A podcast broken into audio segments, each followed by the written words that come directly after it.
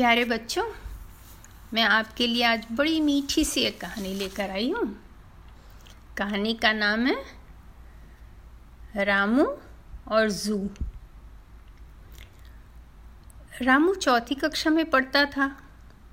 जब भी खेलने का वक्त होता, वो बहुत झगड़ा करता था। मुझे इस टीम में नहीं जाना है, क्योंकि ये लड़के कद के छोटे हैं तो हम कैसे जीतेंगे? तो कभी कहता, उस टीम के लड़के तेज दौड़ना नहीं जानते। उसे इस बात की जरा भी परवाह नहीं थी कि उसकी बातों से उन्हें दुख होता होगा या बुरा लगता होगा। वह किसी को मोटू कहता तो किसी के बड़े बाल देखकर उसे भालू कहता तो किसी को चश्मा पहने देखकर उसे चश्मिश चश्मिश कहकर चिढ़ाता। रामू खेल कूद में अच्छा था। पर उसके व्यवहार से सभी दुखी थे। हर किसी का मज़ाक बनाना उसे अच्छा लगता था।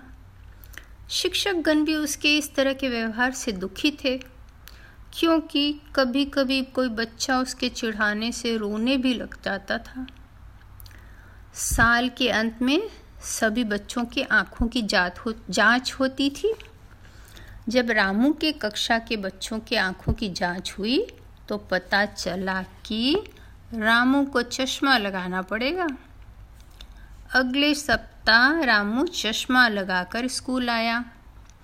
उससे चिंता हो रही थी कि सभी उसे चिढ़ाएँगे। उसकी स्कूल आने की इच्छा नहीं थी। मम्मी के डर से उसे स्कूल आना पड़ा था। स्कूल में उसकी कक्षा के सभी बच्चे बहुत खुश थे।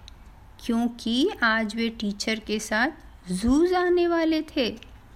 किसी ने रामू के चश्मे पर ध्यान ही नहीं दिया। सभी टीचर के साथ बस में जू पहुँचे। वहाँ टिकट लेकर सभी अंदर चले गए। जू बहुत बड़ा था। सबसे पहले उन्हें हिरन दिखाई दिए। कितना तेज दौड़ते हैं। आँखें कैसी सुंदर है और सिंग और भी खूबसूरत। उसके बाद हाथी थे। बड़े मज़े से बॉल खेल रहे थे और केला खा रहे थे। बड़ा सा खुला जगह था और चारों ओर जाली का ऊँचा फेंस बना हुआ था ताकि वे बाहर ना आ सके। सभी जानवर खुश लग रहे थे। उसके बाद उन्होंने जिराफ देखा। कितनी लंबी गर्दन थी। गर्दन उठाई और पेड़ से पत्ते खा लिए। उसके बाद जिब्रा थे। बड़े अच्छे लग रहे थे काले सफ़ेद धारीदार। उसके बाद कंगारू थे। उनके पॉकेट कितने मज़ेदार थे। कैसे बच्चों को लेकर दौड़ रहे थे? उसके बाद बंदर थे। बंदर बहुत तरह के थे। चिंपांजी जैसे बड़े बंदर भी थे। हालाँकि वहाँ जानवरों को खाना देना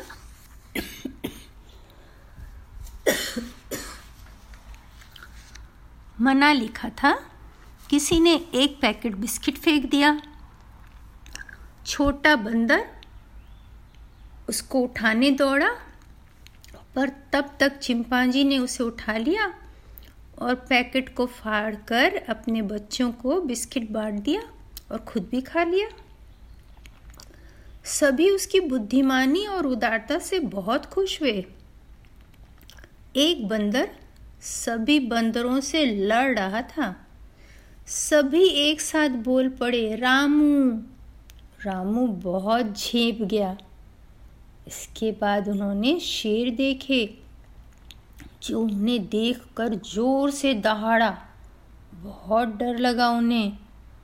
उसके बाद उन्होंने बाघ देखा, जो सो रहा था और बीच बीच में आँखें खोल कर देख रहा था। इसके बाद उन्हें बहुत भूख लगी थी। सभी हाथ धोकर अपना अपना टिफ़िन खोलकर खाने लगे। अरे रामू तो टिफ़िन लाना ही भूल गया था आज।